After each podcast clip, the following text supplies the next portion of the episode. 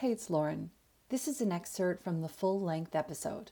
To listen to the entire episode, head to the show notes and follow the link.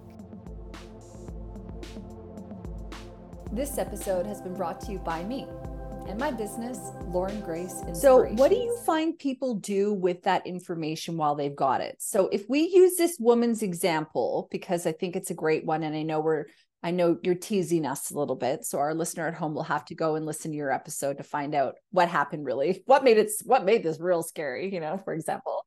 Um, but let's just use the the really short version that you talked about. So if she now knows that she is ready to face her shadow self, ready to bring to light the things that she's buried, you know what is it how does she put that into practice in her own life? You know how is that going to help her? She's starting to look for themes in her life where she's going i'm feeling an emotion. Normally i would stuff it down but now i know my dreams telling me i need to cry or i need to scream or i need to speak what i'm saying so that it's not stuffed down deep down Mm-hmm. Yes. That's part of the reason that I do dream journeys because then we can do a series of dream sessions where we can start to, like you said, see the patterns, see the recurring themes.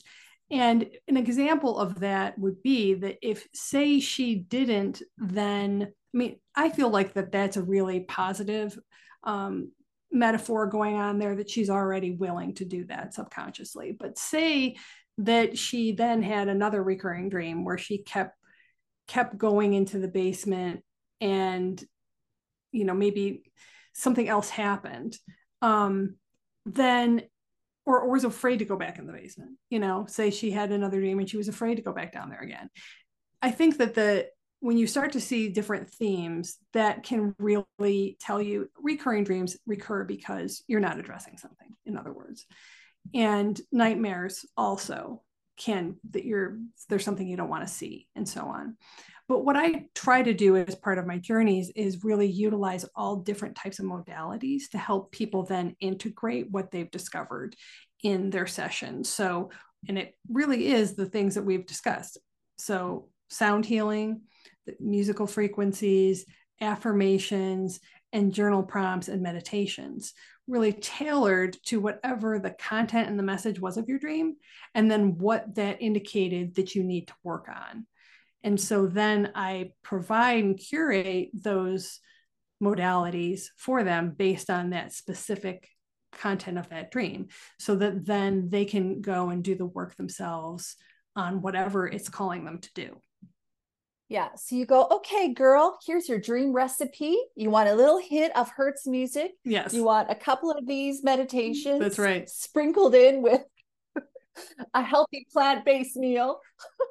so how do you see dreams as opportunities because i would think that uh, for me let me let me just share a little bit sometimes when i have dreams i yeah i guess if they're mundane or they're uncomfortable or they're nightmare you know related or something i think sometimes it's difficult to see the opportunity. But then i guess when you're i'm like answering my own question when you write it down in a way it allows you to be a little bit more objective isn't it? Even though you write down the mood you may be feeling because it's a dream you can kind of oh that's good. It's like you can separate from it isn't it? And that's one of the cool things about dreams is you experience it you write it down and you can sometimes leave the emotion, but not always.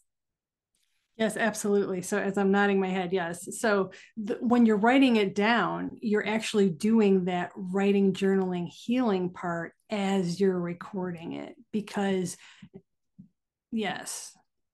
And also, that's the other reason that I encourage dream sharing and voicing the dream because when you voice the dream, sometimes you say it out out loud and then you go, oh and that happens with wordplay a lot. So there'll be something that comes up in the dream and it'll be like a fictional person's name or something you saw written down and you'll say it said this and you say it out loud and then you go oh that's pretty clever. And it'll it'll come up with things that it'll use wordplay like homophones and homographs and all these kind of weird things that to get the message across and in a cryptic way. Hi, thanks so much for listening to the episode. I hope you enjoyed it. If you did, please leave us a review where you listen to your podcast and share it with your friends. Thank you. New episodes every Thursday.